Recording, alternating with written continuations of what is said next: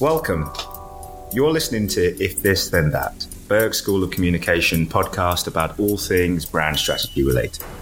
I'm Michael Anito. And I'm Adam Horn. And today we're going to talk to you about creativity. More specifically, we're going to talk to you about creativity in recessions and why recessions are so damn creative. So, as we're recording this, we are still in the midst of the COVID 19 pandemic. So, it feels, Michael, it feels like a really timely subject.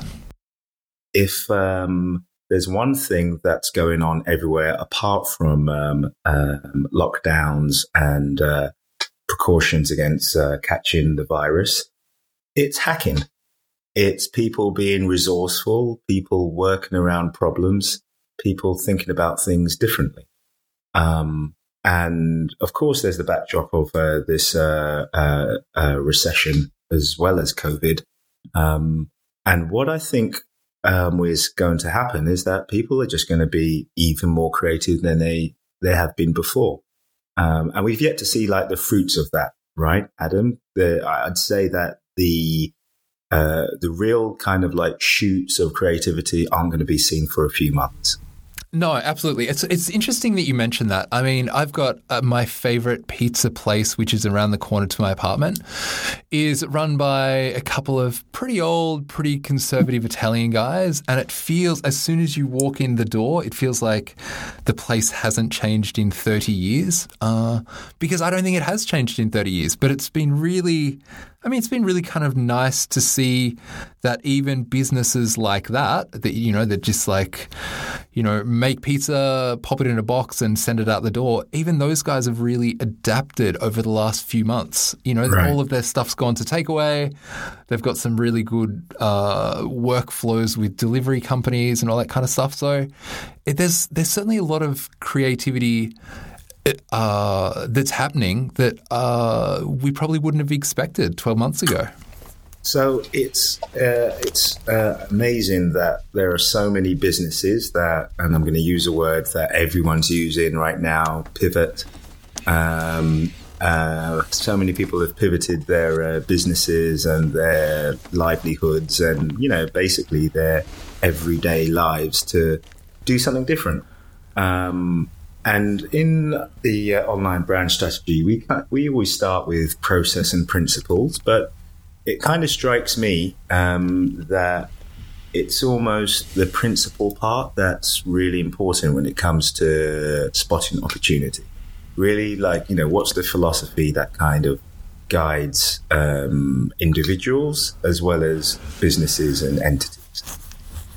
Yeah, absolutely. I mean, I guess we all have you know, we've all got principles of varying standards, I'm sure, and we've all got processes to various, um, you know, that, that are variously structured.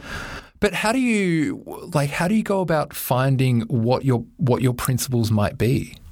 So that's a, a really interesting one for uh, businesses, um, and it's really interesting ones from uh, businesses that start in tough times, right?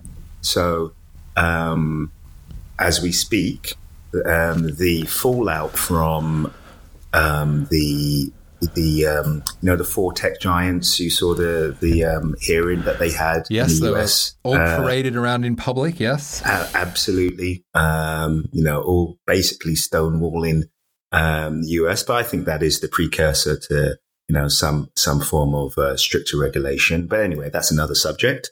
Um, one thing that came out that was really, um, I think, uh, really common in uh, at least Jeff Bezos's and and and um, Mark Zuckerberg's uh, speeches, um, which was they were born in scrappy times, right? Yep, absolutely.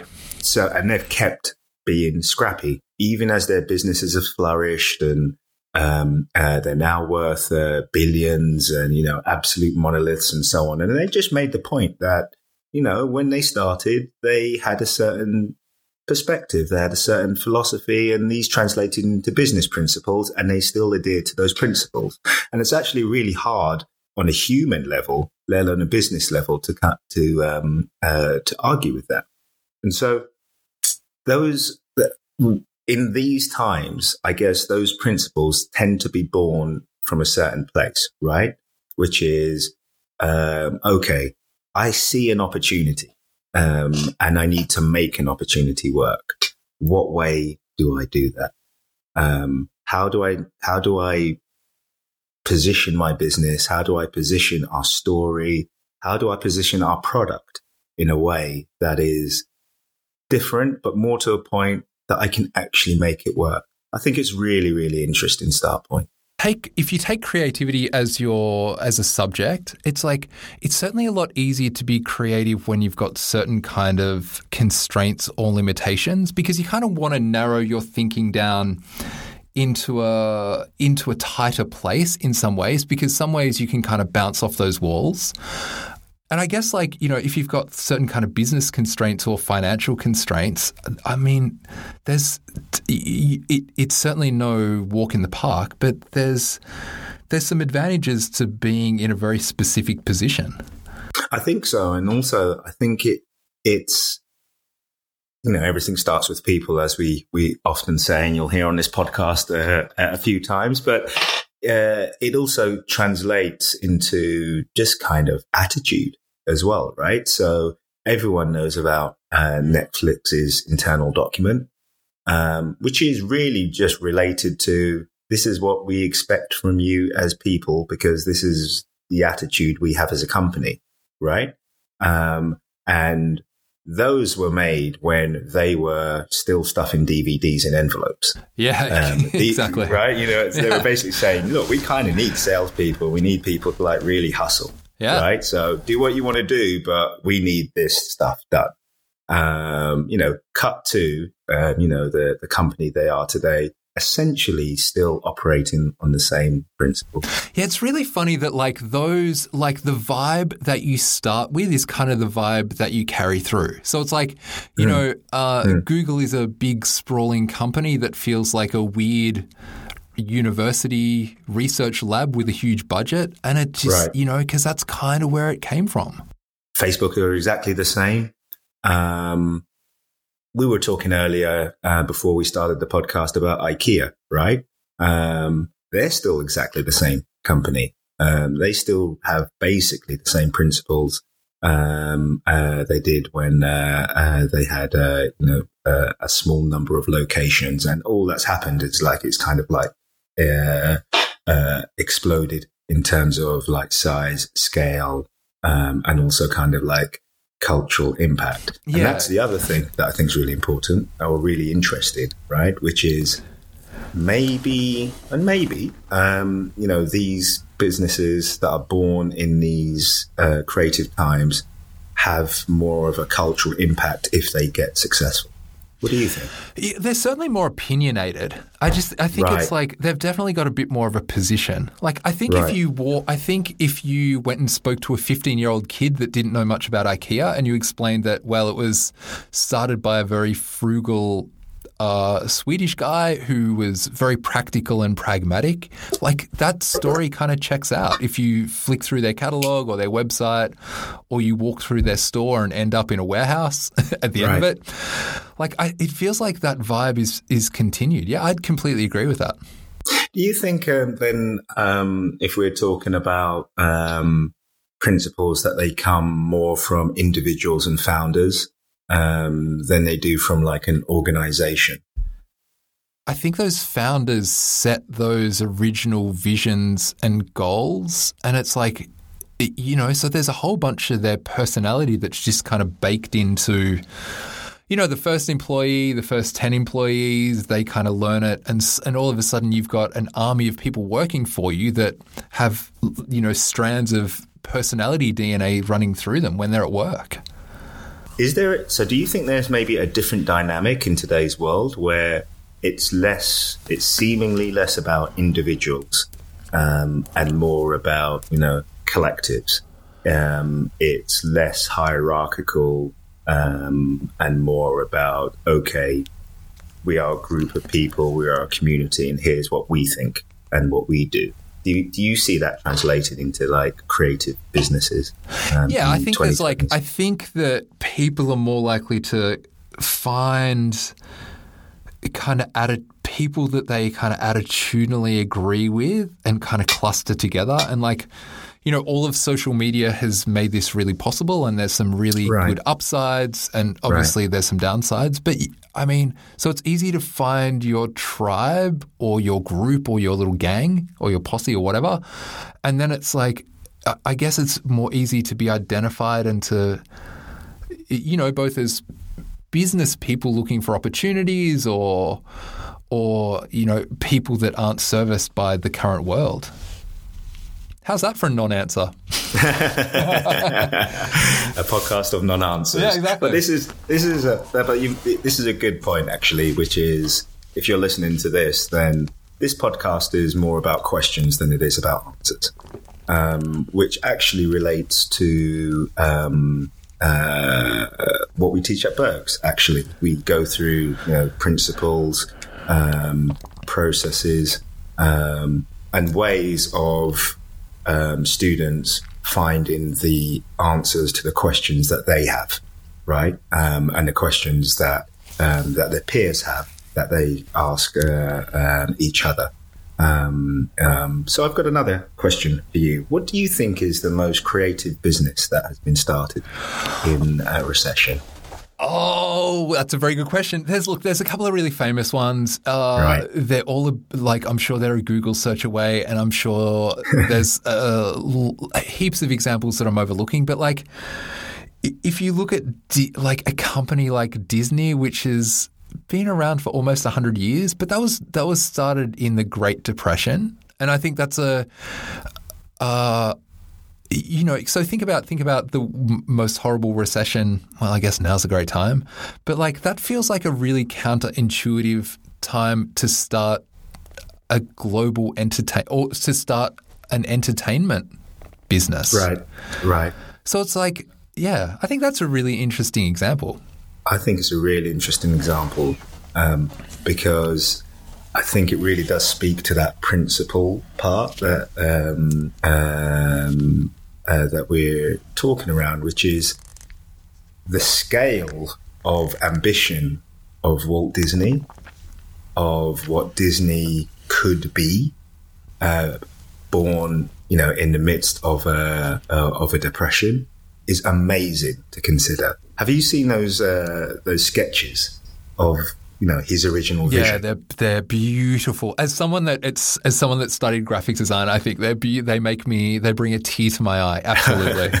I can see it rolling down as we Yeah. speak.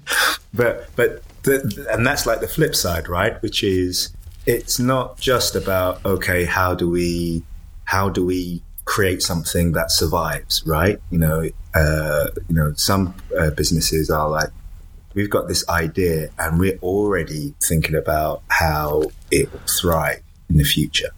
Um, uh, based on you know a, a vision, based on how you want to do things. I think it's a great example. Yeah, it's a, it's a really interesting way of looking at it, and it just it feels kind of counter counterintuitive. But I guess it's like, you know, when times are tough, people like escapism or to you know to get a little bit more sunshine right. into their head sometimes. So it's like I think that's kind of interesting. I think also what you what you uh, what you um, um, highlight here is you know spotting the opportunity in um, all of the all of the chaos that's happening. Um, and so my favorite example is eBay, um, because eBay started in um in a recession, uh, and it helped people sell stuff they didn't need. Quite simply. Yeah, it's it, it's like it makes the world more efficient. Like if you Exactly. can, you know, if if you can get stuff out of your storage thing cabinet that that can be used by people, I mean, that's about the healthiest recycling you can have. uh, and also it puts money in your pocket, which um, I think people always need uh, when money's tight. Um, and also, it was something different as well, right? Which is a bit like the uh, Disney example. Here's something new. Here's something different, um, which has a purpose. Um, so yeah, I think just having an idea of what it is you want to do, um, uh, there's no reason why you don't do it in a uh, uh, in a recession. In fact, uh, those principles or um, you know the fundaments of um, uh, your idea maybe they become even stronger. Maybe they have more power, right? Yeah, I'd agree with that. I mean, the thing about eBay that I think is really interesting is like they solve this really weird online problem and that is like that is that is like you kind of need to pretend everyone every stranger on the internet is a scammer. So it's like how do you create trust between two parties to agree on buying something either big or small, but you know, either way, no one wants to get ripped off. And that kind of led to, right. I mean, those guys right. were the first to really use your your profile's reputation and other people's reviews of you of you and you as a seller or a buyer to kind of build trust. So that's really Absolutely. like that's a wild invention, and that's like. Sorry. Oh, I mean, how old eBay? Like 20, 50, I don't know. It's I should know this. Ooh, it's about 20 years old, maybe. We should know this. Um, we can record that. yeah, exactly. We'll insert correct date here. But it's insert like, I mean, it's only been 20 years since you could kind of start to trust people selling a secondhand bike that, you know, you know, if they've got 150 good reviews, then there's a, a, a fair chance the bike isn't stolen. Um, and then that's that whole principle, right? Of like the community will look after itself right? So trust is like embedded in this, you know, digital car boot sale, essentially. Okay, so today we're talking about why recessions are so damn creative. And so, Michael, when it comes to brand identity and communication systems, how do you think those two things work together? Well, um, I think that um, the brands' identities are probably even, if you like, more strongly baked in when companies are born in certain times, right? So just yeah. like people, if you grow up in uh, if you grow up in a place where you know you're close to the beach and you you know and loads of nature and you get loads of sun, then that becomes really important for you. Um, yeah. And if you grow up in a city and it's a recession and money's tight, then that becomes a real intrinsic part of your of your um, of your character and your persona. And brands are exactly the same. Yeah, absolutely. I mean, like when I look at, I mean, I'm sure lots of people can do this, but when I look at my family and I compare my parents with their parents, like you really can see the time, those formative years in their personality. So, like my my parents grew up in a world of abundance. Their parents grew up when money was tight and you were really careful about not wasting things. And I like I promise you that like they all they all carried that attitude all the way through. Like they just, you know, that's that's in their DNA almost. Similarly, you see that in brands that are born um, uh, in those types of conditions where they, you know, very quickly understand what their role is for people um, you know, take Coca Cola as an example, um, which has this identity, um, you know, this philosophy, mission, call it what you will, um, based all around happiness, um, because that's basically what they brought to people. Um, in the 20s and 30s, you had this bottle which made you happy to look at. Uh, yeah. and uh, contained um, some sugary uh, happiness inside. Um, um, and now obviously they have, um, um, you know, whichever campaign it is, um, kind of like jumps from that brand identity and whichever kind of like communication system they use, um, kind of leverages that consistently um, as well. So, do you think it's really like if you've got a if you've got a, a, company or a brand and you've got a really wildly optimistic kind of strategy position, do you think it's really hard to execute that stuff in times that are tough? What's your take on that? Um, I think it's a really interesting question uh, because I've got uh, almost like a conflicting point of view one as a professional and a little bit one as just like a normal person. Um, yeah. If we take it a professional one, um, then I would flip that um, um and think really about consumers. Um, and generally, if you're starting with, you know, you know, thinking and obsessing about the consumer, then uh, the one thing that consumers kind of need is like they need kind of shortcuts in when making purchasing decisions. Um, and those purchasing purchasing decisions could be, you know, anything from an emotional need or logistical one. So I think it's really handy for a consumer to say, you know what, I need a little pep, I need a little um, uh, shot of happiness. What's going to make me happy uh, in the next 30 seconds that I can easily access? Oh, Coca Cola does that. They go to the fridge uh, in the supermarket or in the store where there are loads of different drinks, right? Yes, there and, are. And which one do they pick? More, more often than not, across the world, a Coca Cola can. Um, so I think that's one. Um, uh, that's kind of like an answer to that, and that's you know, and what we you know teach in the online brand strategy course is about how you kind of like bake that brand identity and have communication systems that uh, will kind of bring that to life.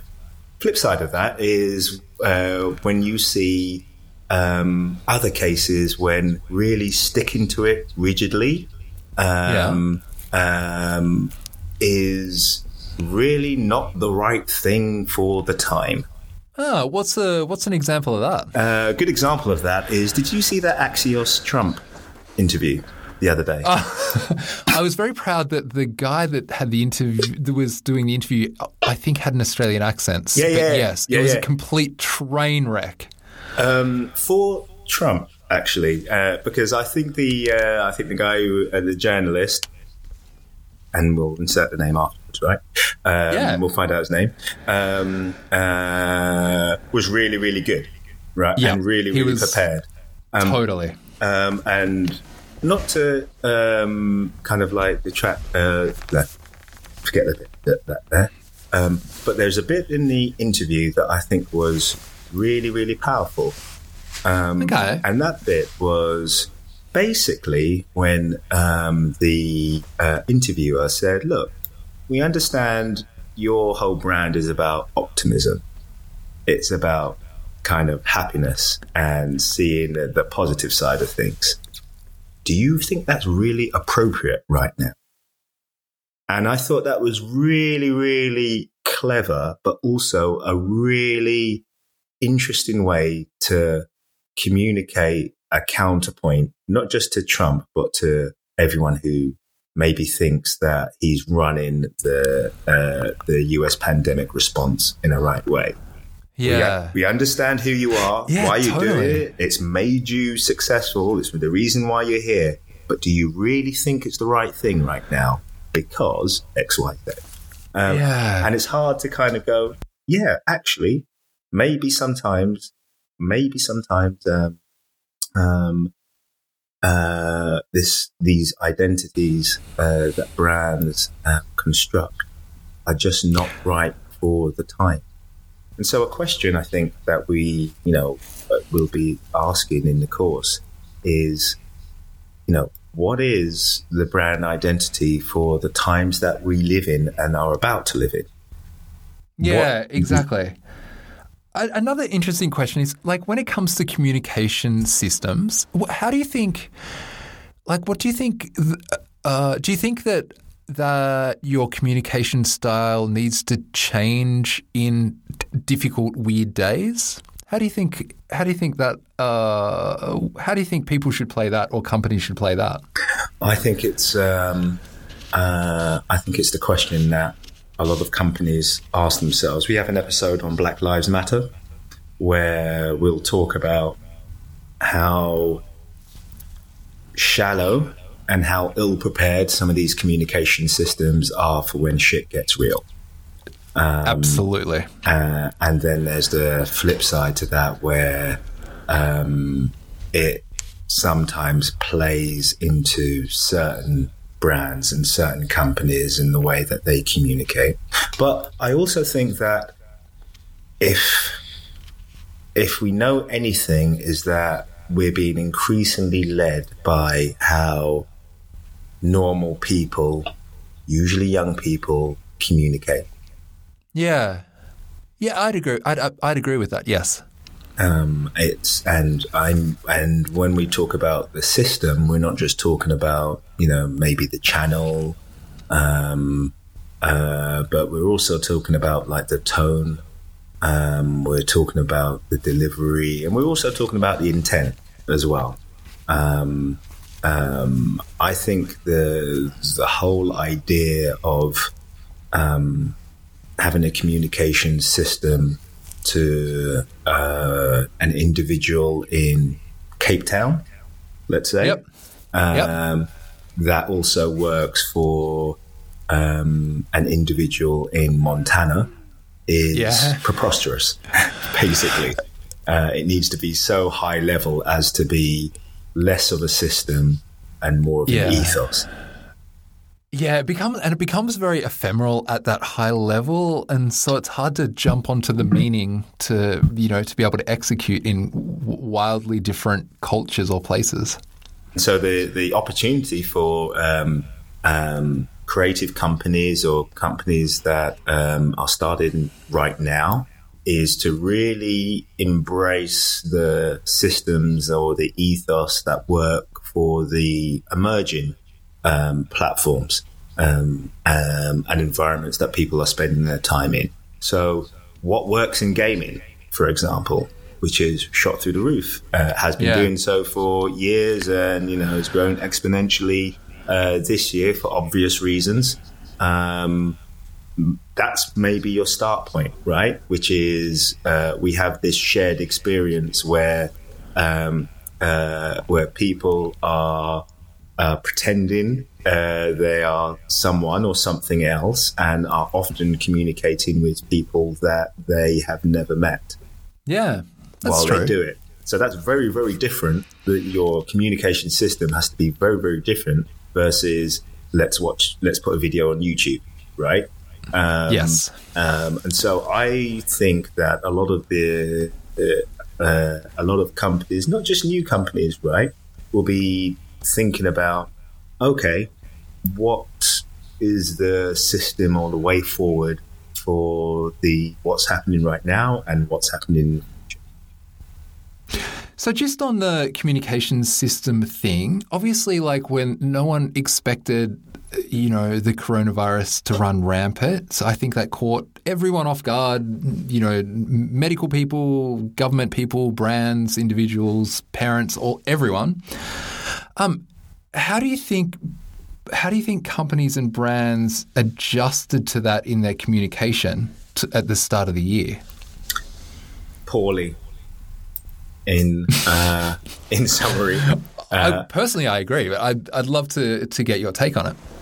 You see the uh, homogeneity of communications uh, when everyone is talking about using words like "we're in this together" in times Yes. that when times are tough, and so on and so on. I became allergic to those phrases. um, and uh, you realize that you have these communication systems, not just um, uh, not just in terms of like content, but also in terms of channels that basically try to speak to everyone without saying very much and not having a real opinion on things. Um, and So why do you, why do you think those brands like there's lots of companies and brands that had really like there's smart people there, uh, they've got good strategies. Why do you think they they completely deleted their hard disk and and you know why do you think that happened? I think also because part of that communication systems are things like media, right? So they probably bought space that they had to they had to take up. Um, so there's that aspect. Plus, you also have um, you have this environment where people think you need to talk all the time, Yeah. um, even if you don't have anything of real value to you know your consumers or potential consumers to say or to sell. Um, so there's that aspect of things. Um, and so it, it, it, it kind of, in the last few months, you've seen the limitations of this communication environment that we talk, where we talk about personalization and you talk about um, targeting and you talk about, you know, this type of, um, you talk about this type of communication that really raises brand awareness and so on and so on and so on. Um, and you realize that actually people don't need it. And that's No. maybe the part that is really, that really, if you like, uh, it's the emperor's new clothes, right? Yeah. And, and for a company, you know, for a school which is about communication, sometimes the best communication is not to say anything at all. Yeah, I mean, you've. I mean, you. I guess you know you need to. I guess as a person, you need this, and as a brand, you certainly need it. But you just need the self awareness to know when you're relevant or to know when to shut up, and to know that, like, yes, you spend your entire day focusing on what you can bring to the world, but like sometimes the world doesn't need that right now, or maybe that's not on the top of someone's to do list. Exactly. Um, maybe they just don't want to hear you. And you, you also, um, I mean, part of um, one thing that we obviously saw were a bunch of businesses actually communicating that they're trying to do something to help people stop dying. Right? Yes. Uh, that I just think is brilliant.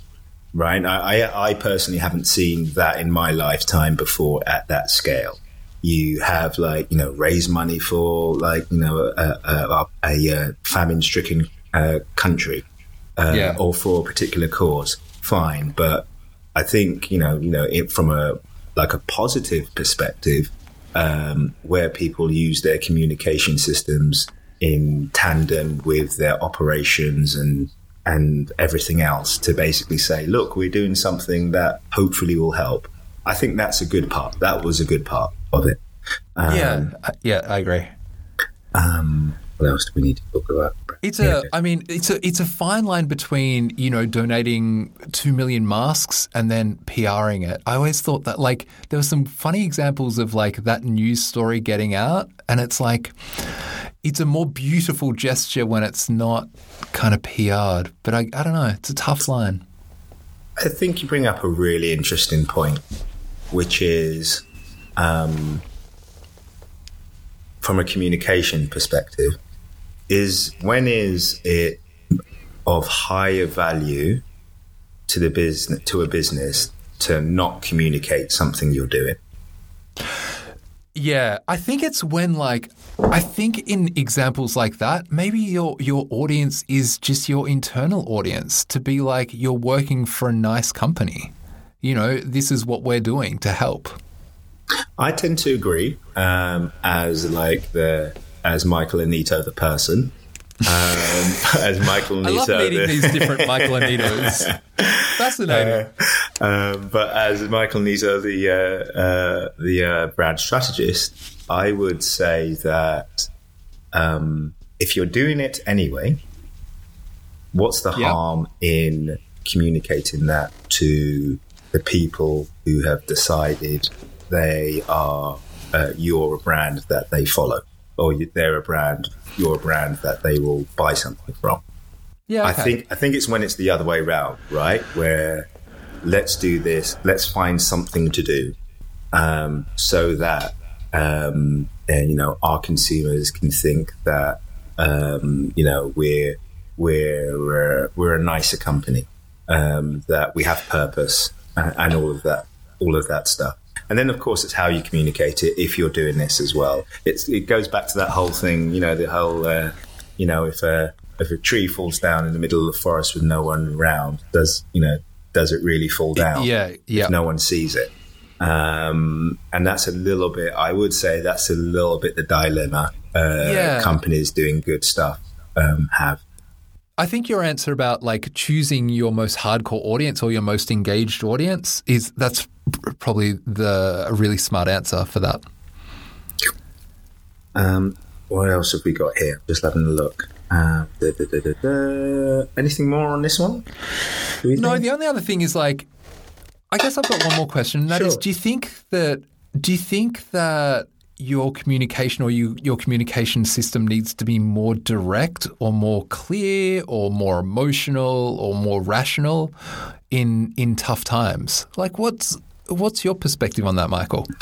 I think it's a super interesting question, which talks to a uh, a real feature of today's society, and I mean pretty much around the world, not just in you know, trendy places like Amsterdam and Stockholm.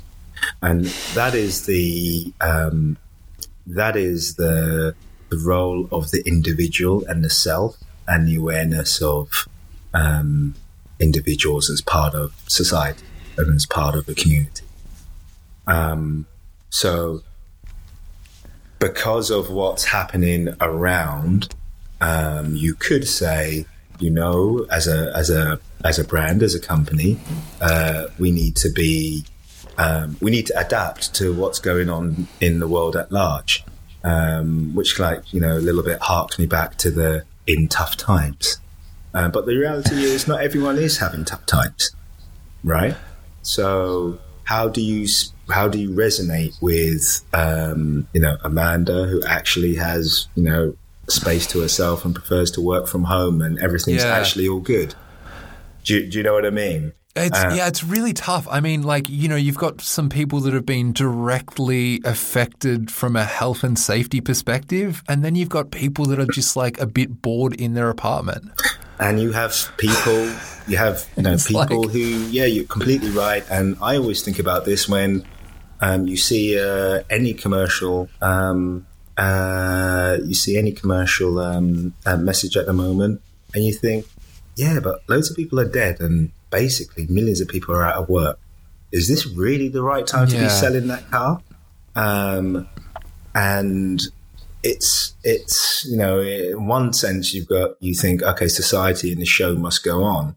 Uh, but i would say um, if you have um, the the right type of communication systems right so you know collections of you know your identity storytelling content strategy channel strategy all of that stuff then you should use it to its fullest to be as relevant as possible. So, you know, if you're doing any type of uh, digital targeting, all right, you know, really ramp the as uh, the personalization aspect of that up. If you are doing um, uh, more broadcast uh, type targeting, right? Okay, so you can't speak to anyone uh, sorry, you can't speak to everyone, I should say. Um, so be really kind of, I guess, more clear about which section of, you know, the target audience or of people at large that you're really speaking to. Uh, um, um, but I do think that there is something about and this is this is back to your, your point about do you need to be a bit more hard hitting? I do think you need to be clearer. And I don't know if that necessarily means that you need to like ram something home, but I think when, you know, there are life things going on, you know, clarity and simplicity are valued by people. Yeah, I mean, I think from like a strategy perspective, you'd always make the case that clarity and simplicity are beautiful things to strive for, but they feel even more poignant, you know, when the world is busy and chaotic. Now, Michael, you mentioned the S word before, storytelling. So I'm very curious to get your thoughts about how uh, why receptions are so damn creative and where storytelling fits into that. Well, I would say that storytelling um, in today's age is about the sum total of the experience that people have with a company or brand. So that is its communications. Yes. Um, it is more often than not uh, a digital experience. Exactly. Sometimes it's a physical experience. Um, and it's also the product experience. So storytelling, I think if we had this uh, podcast, uh, you know, 10 years ago, five years ago, would have been more about the brand story, right? What's the narrative that we that our communications are, um, uh, uh, are kind of like uh, bestowing upon the audience? Um, and then we would have talked about like the power of storytelling right? Um, and then talked about, you know, people around like fires in, you know, prehistoric times and drawing stuff on walls, all of that shit.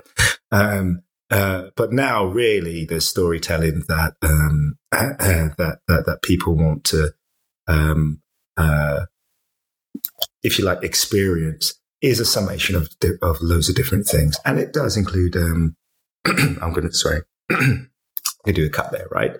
Um, um, uh, and of course, it does in, include uh, like a brand narrative for sure.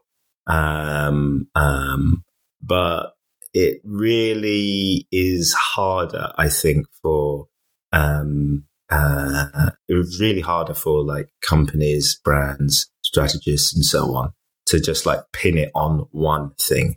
Um, the expectation uh, of um, people now is that if I have an experience with you as a company, then that's basically kind of like consistent across all different uh, uh, uh, touch points, um, and that that kind of like story gets told in a slightly different way. So here's a, a question for you, and I don't know how easy it is to answer, and we can edit it out if we don't like the direction it's taking. So, dear, dear listener, you may never hear this, right. or you may hear this. but like, what is like just to illustrate storytelling? When you're introducing yourself as a strategy professional, what is the story, or how do you introduce yourself? Like, how do you, how do you personally use storytelling to introduce why the hell you're standing up in front of people? Or on a Zoom call and you know talking to them about strategy. What's your what's your story? Uh, I think that's a really good good uh, good way of kind of like bringing it to life. My story tends to be um, about what I'm into, um, which is uh, technology, geeky stuff, and communication. Um, it's what I studied at um, school, college, university and is essentially what I've done in my professional uh, life. Um, and the what I um, what I found was really useful when I was looking at different types of careers was that um, the combination of you know technology, which is you know things that enable things in communication, um, you know things or you know entities that um, um, you know uh, talk to each other, um, I thought it was actually a pretty good combination. Um, and that's kind of what I bring to uh, what it is uh, that I do. So I talk about what I'm into. Um, some people, when it comes to storytelling, um, they'll talk about where they're from, right? Um, um, and you know, companies will do this. You know, Jack Daniels does this, right? You know, Lynchburg, Tennessee, etc., etc. Uh, every communication is basically black and white, and this is what we used to do, and here's how we translate it into today, and you know, sip some Jack Daniels, and that's another way of doing it, right? So um, there's that. Then there's others that um, um, that will take a, or they'll take a bit more of an abstract concept, right? Um, and I often uh, like the future is an abstract concept. Um, um, and so certain companies that are, you know, defined or almost like inspired by the future. Let's say, take a Tesla, for example. That's, that's, that, it's almost like their story comes from the future, essentially, when it comes to like, uh, uh, their products and everything around SpaceX and so on. Um, so you have like, there's like interests, you have like origins, you have abstract uh, concepts. Can you think of any more that um, help tell a story? You know, it's almost like a little elevator pitch or a little shortcut to get you up to speed about why the, why the hell they're in your life. And it, it, you know, the good thing about a story is it, it, it helps people make sense of why you're around. It gives it, you know, it often gives you an emotional reasoning for being around. So it's like, whether or not you're Harley Davidson and you're all about the freedom of the open road, uh, or you're Tesla and you're all about the beauty of being on the open road in the future. And I think like the one thing about Tesla that's kind of interesting, and I know they get used in case studies all the time, but like you know they don't just they don't just they're not just energetic about the future but like when you see a tesla go past and you see more and more all the time uh, you know, it it looks like a little science fiction vehicle in a like a, in a movie. Like they right. look a little bit like a movie set prop. Right. So it's like it's obviously in their design and in their products as well. so, and, and this is uh, what we were talking about earlier about the story not just being the narrative, right? Yeah. It's in the product. Every time you see one, it, you see you're you're basically watching the story, right? You're you're thinking about the future. Um, I remember, like we, uh, my girlfriend and I caught an Uber a little while ago, and it was a, a Tesla. And my girlfriend said, uh, "Here comes the future." As we got into it, which was right. That's which that- was I that's an promise you- amazing job. which do. is like which was unprompted, but uh, yeah, I was I was very proud of her for that little one liner. Do you know how much uh, advertising or how much media uh, Tesla um, spends? Well, I think this might. I think you might be asking me a trick question because I don't think they do. Unless I'm mistaken, I don't think they do traditional Correct, media buying. Correct, Amanda. They Yeah. don't do traditional media buying at all, and so the the the concept of having to have a brand narrative communicated in um, you know set pieces or types of con- content distributed over you know bought for media channels is nonsense. Um, and Tesla are now the biggest car company in the world without Yeah. spending a penny on Yeah, I'd TV agree. I mean, I think in lots of ways, like that, like bought traditional bought media or even just bought media is a bit of a crutch. Like it allows you to get, it, you know, it allows you to get a little bit fat and lazy in your thinking if you don't need to earn everyone's attention. Uh, you're absolutely right. And one of the things that we tackle, um, and you know, some of the questions we set up, and you know, some of the um, uh, uh, methodologies that we'll present is really how to show the value of a good brand story in the technological age, right? And the technological age is that I don't, you don't necessarily have to make a video and put it on YouTube, right? You can just actually make a flamethrower, sell it on a website, and that does the job, which is kind of what you know uh, Tesla does. Um, um, and I think that's a real challenge. Let's let's not be let's maybe not be so flippant. Most companies are set up in a certain way, right? Yeah, and yeah. they have certain expectations. Um, and also, you know, if you're dealing with like, you know, let's say you're a brand and you deal with a bunch of retailers, they have expectations about how you support your brand so that they can sell your product in their stores.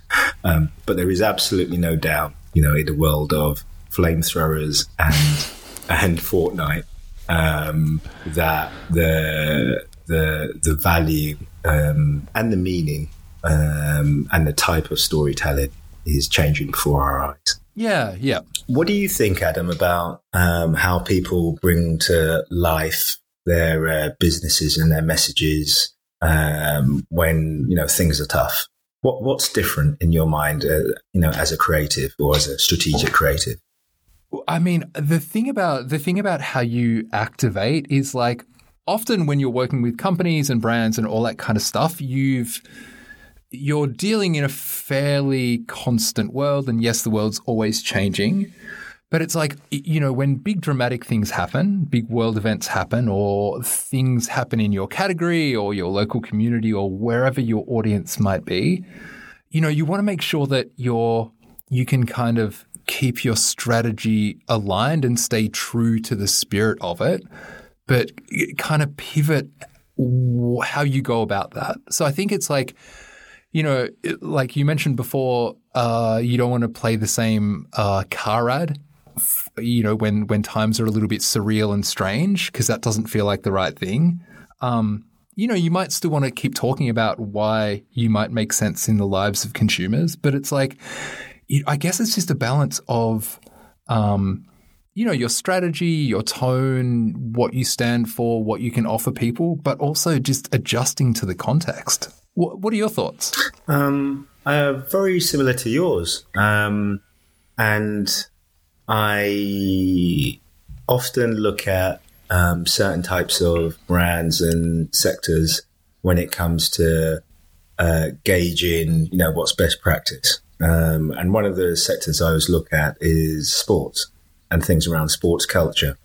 Um, and I think that um, as a category has been challenged like no other when it comes to activation in the last few months, um, because you have the uh, you have the almost like the overlapping issues of all right, our main product is like people coming together and physical contact. Can't do that. Um, so that's like almost like the product itself, right? Then you have okay, so then the audiences, the way that they generate revenues um, tend to be by crowds and people congregating in one place. Can't do that. Um, then you have um, often the a way that they bring to life the sport or use the sport as a leverage to sell products is um, looking at certain stars, right? Certain people who are kind of like elite uh, yeah. sports people, um, and can't really do that outside of this is them in their garden growing a beard or you know yep. uh, you know growing their hair long or you know showing how they do their nails um, yeah.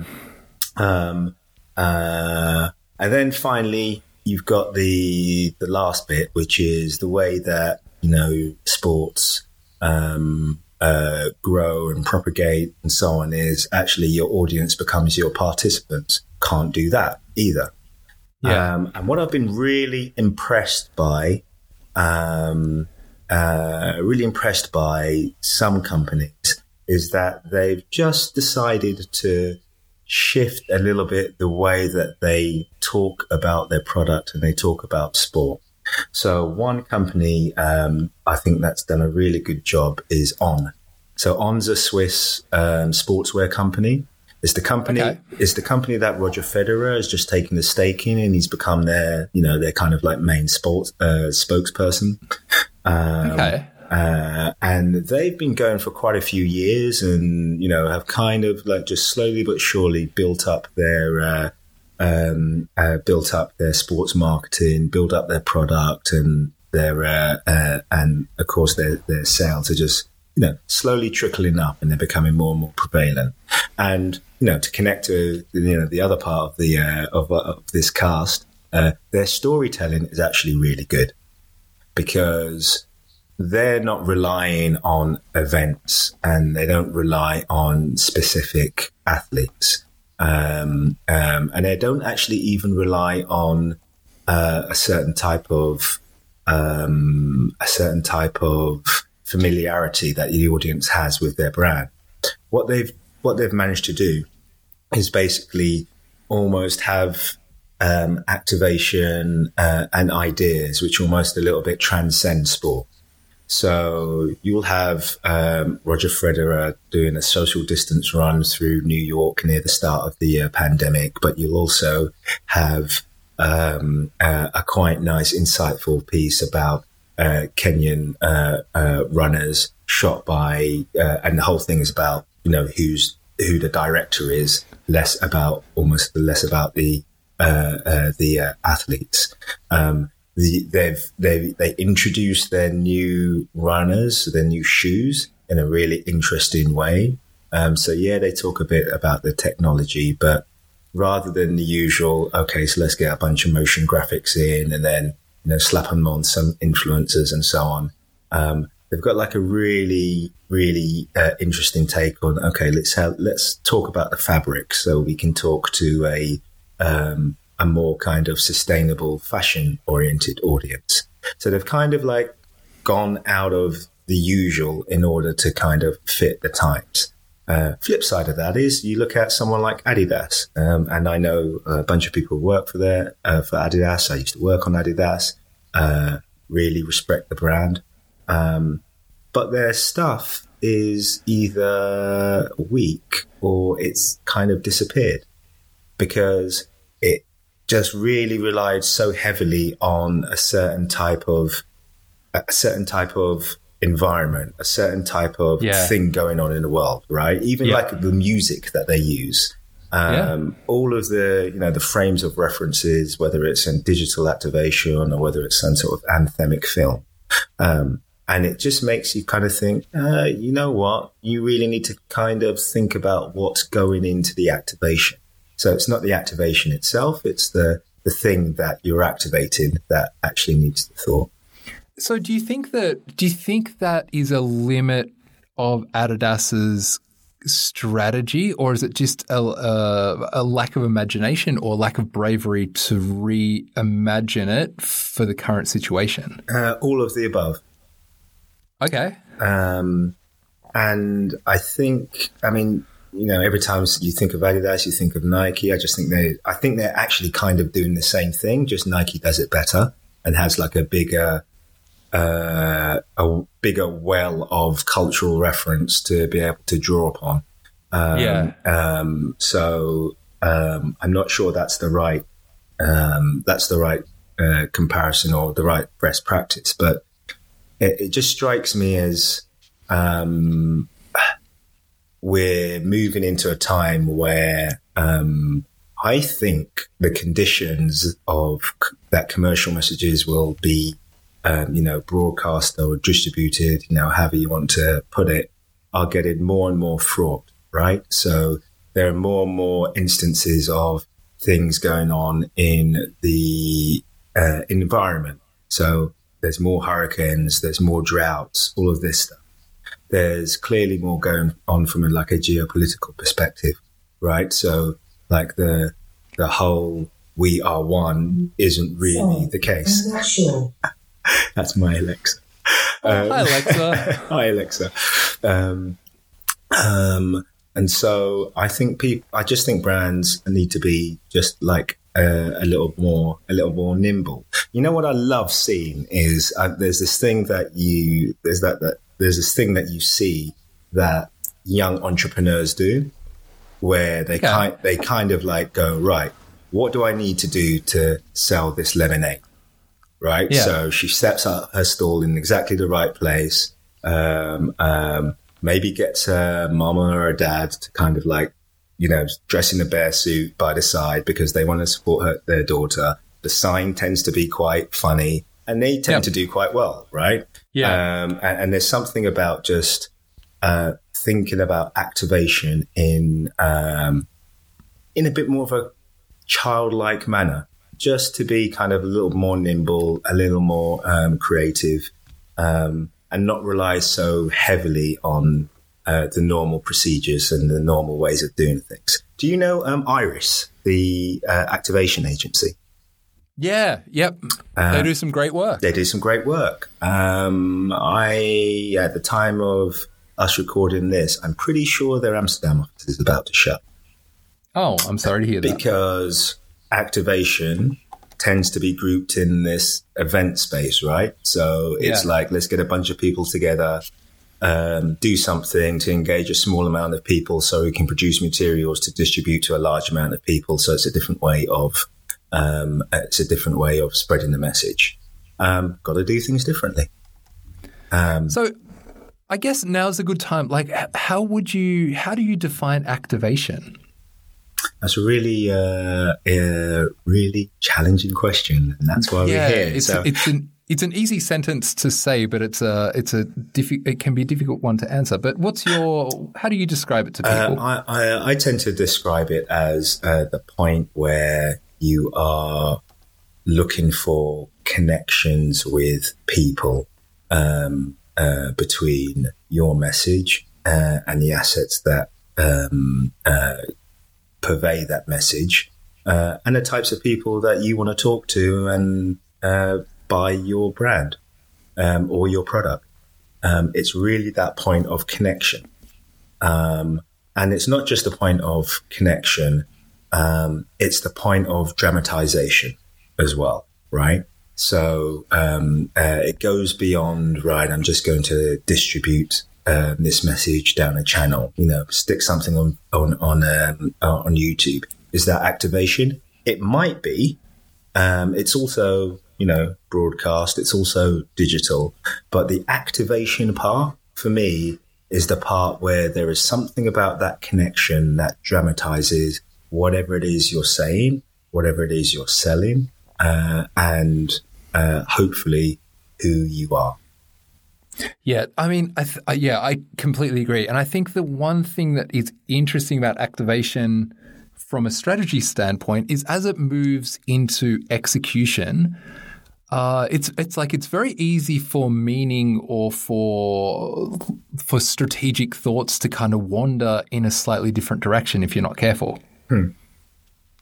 so Uh, it's like I, yeah, I think that can be I think that can be a risk sometimes. Like you can, I think it's easy to come up with something that you get very excited about, and all of a sudden, you know, you're kind of wandering off your map a little bit. Right. So I we talked about uh, Oatly in another um, uh, episode, and I think they activate really well. Um, um, I tell you, there's another industry that I think activates relatively well, and that's uh, the movie industry, uh, and sometimes the uh, TV industry as well. I remember something which is so simple as uh, I was at South by Southwest, um, and they had um, they had the throne from Game of Thrones, right? Yeah, to like okay, yeah. hype up the new hype up the new uh, series that was uh, coming uh, later uh, that uh, that fall, uh, and the lines of people to simply sit on this thing, Yeah. basically this fictional of thing, Of and this course. is and this is a South by Southwest, right? So what you know. Digital, music, interactive, all of that kind of stuff. You know, some of the most interesting shit going on in the world around the corner. And there are Yeah. literally hundreds of people lining up just to take a picture on some uh, throne of swords, basically. It's brilliant. Yeah, Um, I mean, I think, I think, I mean, one of the reasons why, like, Marvel can do it really well, Star Wars does it well, and and the reason why, like, TV and movie, and I guess like those cultural kind of industries do it so well, is that there's such there's such love for them already, and they're kind of established, and there's a an audience that is really interested in the new James Bond movie, the new you know the new Netflix series or whatever. So it's like it, there's such a there's such powerful winds there, and and I guess in some ways that raises the bar because like you know they want it to be they want to take the next step in the Star Wars legacy, and that you know you keep needing to up the ante in some ways. I see uh, the um, the you know, the periodic Apple conferences as activation. Yeah, I'm sure they do too. I'm sure on whiteboards they're wildly strategic about that stuff. Exactly right, because that's when you know if you go back to what we were talking about. Well, certainly how I define it, how you kind of like dramatize what you're bringing to uh, uh, you know your message and your product and so on, and um, th- those are the you know the snippets that have now become um, uh, commonplace to hype up. You know what can be as dull as like software features. yeah, totally. What, what do we, if we like have to project uh, ahead and, you know, through the, the, the great, what are they going to call this uh, depression? The great Corona depression, maybe? Oh, I, yeah, I don't know. Um, uh, what do we think? Um, how, how do we think activation might change? I think that I think it'll become a little bit more hopefully it becomes a bit more sensitive to the environment it's in.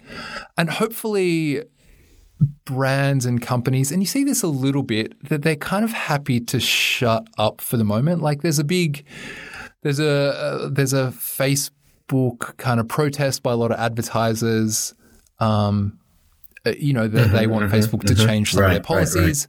I mean, I think you could easily take the cynical view and say it's a it's a convenient way to get out of a crazy market for the moment. But it's like, I think that, and Apple's a good example. Like, you ca there are times in the calendar where you can just shut up, and there's a time, and hopefully that means you can be more interesting in more deliberate bursts of activity. Right. Right. So I think I think that could be nice. So like, you know, it, it, not everyone needs to have an always-on strategy, and you know, popping up in people's phones and pockets and inboxes and you know feeds and all that kind of stuff on a on a weekly basis. I, I don't know if that's always a great thing. So hopefully they just get a bit more deliberate about it. I think that is um, that that kind of like that thought about um, let's kind of switch it up, think about it a bit more. We can't just hire you know a bunch of look, good-looking people to hand, stand outside a store to either entice people in or you know hand out leaflets. You know, like if you're in Ibiza or something. Um, uh, I think um, those type of that the frame of reference for activation, I think, is going to change. Um, here's how I think it'll change. number one, I think um, I mentioned this a little earlier. I think, Yeah. I think um, uh, finding connections in um, immersive, interactive um, experiences like games, um, I think is one of the biggest way forwards in terms of activating the brand and the brand message. Everyone loves the Travis Scott thing. Um, how it Yeah, kind of like a- mixed a bunch of different, thi- different, you know, different, brought different audiences together, right? And Yeah. it looked fucking brilliant. Um, Yes, that's the, that was the other thing, right? It's like this is like basically flawless. Um, so I think that I think it, immersive experiences um, um, are one way where activation will be different. I think the idea of subscribed services are going Yeah. to be viewed differently as we Okay, move in what way? well, as we move into, I mean, if we again, if we talk about you know where you can connect with people, um, people are spending more and more time with um, either bits of software or streaming uh, platforms, um, or even just services like Deliveroo, where I have this relationship with this subscription. Uh, I have the Yeah. relationship with this thing. Um, and I feel it's something that Amazon tries to do on its platform. Um, um, and I think more and more brands and companies will start working together in order to activate in those kind of like subscribed environments. Yeah, I mean, there's nothing those businesses like better than recurring revenue. I'm sure there's finance departments that love the idea of banked revenue month after month, and it's like. It's just, it's a you know for the things that you know that you're going to want in the kind of sh- medium to long term. It's a it's a great place to. I mean, it it's it feels mutually beneficial for Right. for consumers and for brands. And I think it's, it, and I think that the, back to your point about the consideration of the brand in an environment where someone subscribed, I think like the, the, the service will think really carefully. If you're Disney Plus, right? Uh, you're going to think really carefully if you're going to ever let a brand activate in your space. Uh, it needs Yeah. to be really good. Um, it needs to make sense for the relationship you have with your consumer. Um, um, uh, and I think that that whole that whole world is is going to become more and more, let's say, accessible. Right now, you know, if you want to get into a show on Netflix, then you know you have to basically make sure you're part of the plot. Um, if you um, uh, and get it shot well in advance, and you know, uh, product placement or maybe part of the story, all of that kind of stuff, and that happens.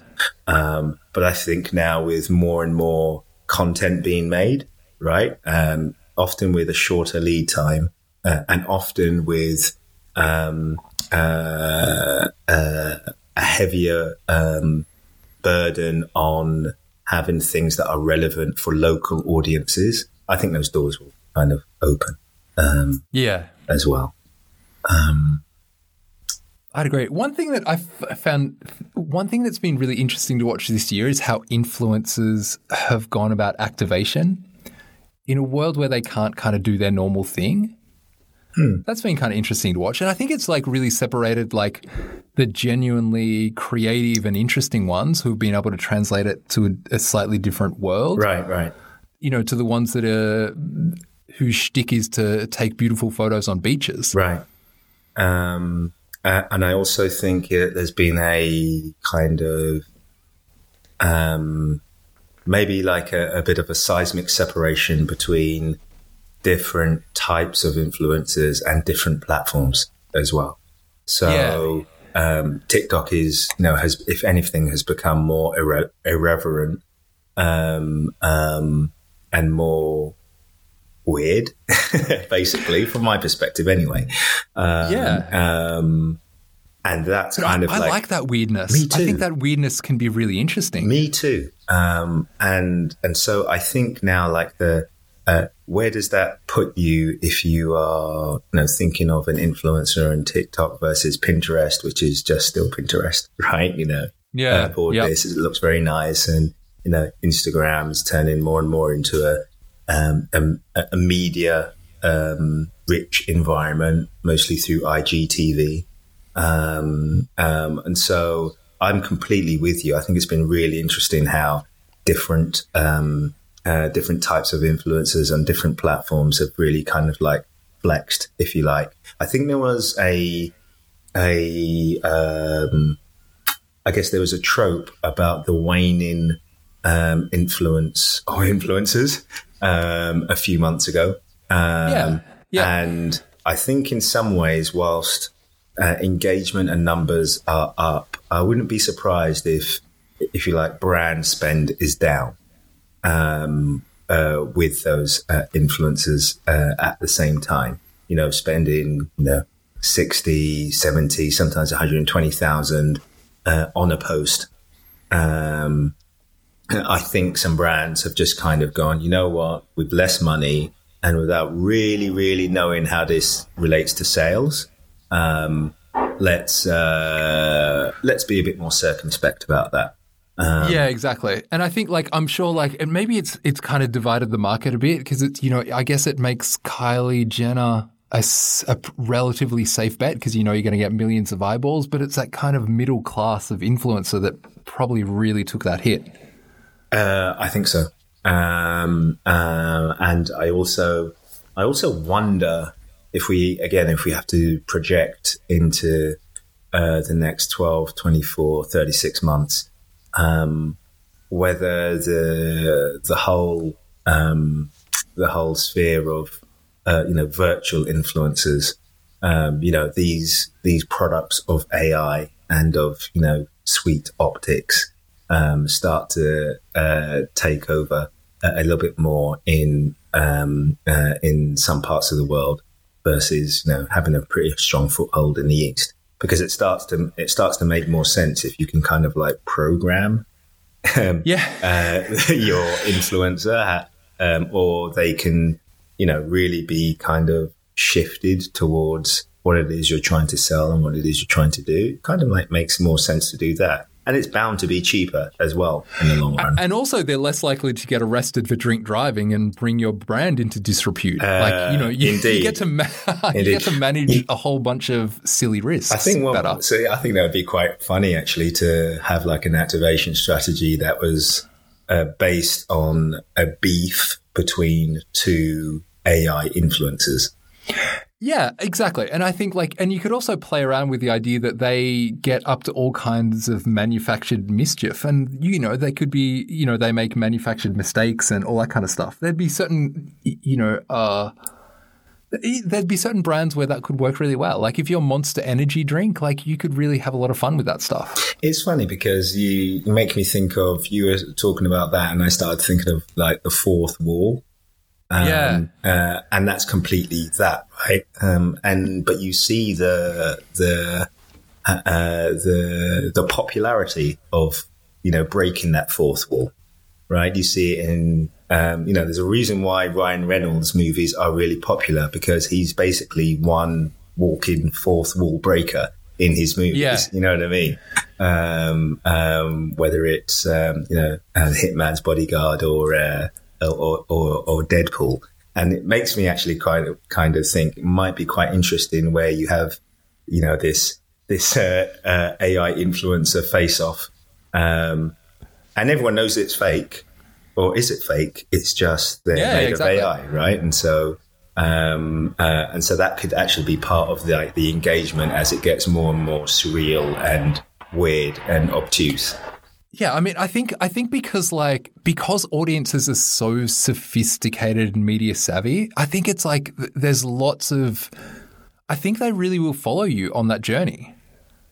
Um, I think so.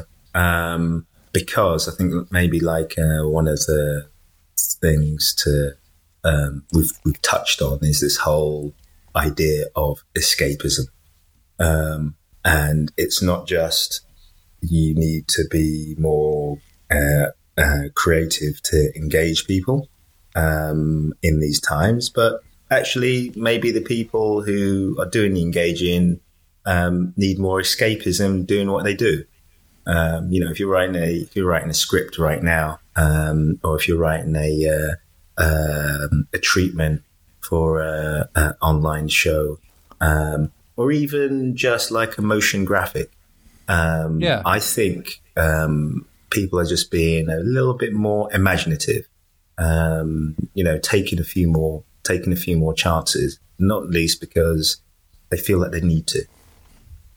Yeah, I mean, like the way that uh, often we describe it to students here at the school is like, you know, when you're making something, you're competing with everything else that could be in another browser tab or, you know, everything else that could be on your screen. So it's like, it's got to be good. It's got to be interesting. I tell okay, let, I'll give you an example, which is an example of uh, shit goes wrong, and also if it's if it's in line with your brand identity, it can actually work for you. Um, uh, and that's the, I guess, the public reveal launch of um, Tesla's Cybertruck. Ah, yes. Yes. Um, uh, so he throws this, uh, you know, talking about the bulletproof glass or the unbreakable glass. Um, uh, uh, I think it's like the head of designs chucking it out the window. Uh, and uh, yeah, this is not going to break. This is unbreakable, uh, Elon says. And it breaks.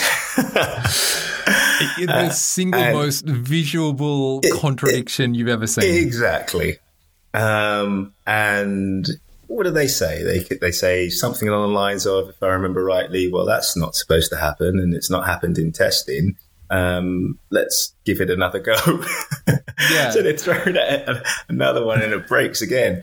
Um, and uh, everyone laughs, uh, and they sell hundreds of thousands of units of this um, of this uh, vehicle two years before it's going to be made. I mean, Um, why do you think why do you think that went down okay? What what do you think, think- made the, that epic fail okay? I, th- I think it's what we're talking about, right? Which is, you know what? They're a creative company, so they take risks. Yeah. Um, um, that's kind of like embedded in their uh, brand identity. There's there's that. The, their storytelling is always about the future, right? So you've got this Yeah. futuristic looking car that you know you can't get for two years anyway, and because it's Tesla, they would have fixed that. Um, Yeah. basically by then. Um, uh, and it's just people just respect things that are a little bit different. Actually, uh, you might not like it, but being a bit different, doing things uh, your own way, um, it gets attention. Um, and so that's so. It, at one hand, it's a disaster, uh, and on the other hand, it's reinforced everything that you would say is positive about it. Yeah, exactly. And the other thing that, like, the, the other thing that I noticed from the Tesla broken window example, and like, I, can you imagine being on stage and that happening without wanting to have the earth swallow you? But like, even just saying something as simple and human is like, well, that's not supposed to happen. like, like I think that I hope that all of us would react that that well in that situation, I think and that honestly. I think there was a fuck in it first. Actually, Oh, I think he okay, said. I think he went, "Oh fuck, that's not supposed to happen." Um, That's even uh, more relatable. Exactly, exactly, and that's the whole thing. It's like you have this literal disaster, um, which actually just makes you think even uh, more fondly um, of um, the individual and the company. Um, and they wouldn't have done that on purpose, right? So that's No, the other thing not. of being able to like pivot really, really quickly. Um, so yeah, Michael, I think that's an excellent answer, and I think that's a great place to leave it. So, thank you for joining me today. and thank you for joining me, Adam. In our next episode, we're going to be talking about sustainability, uh, global warming, and what we call the tragedy of the commons.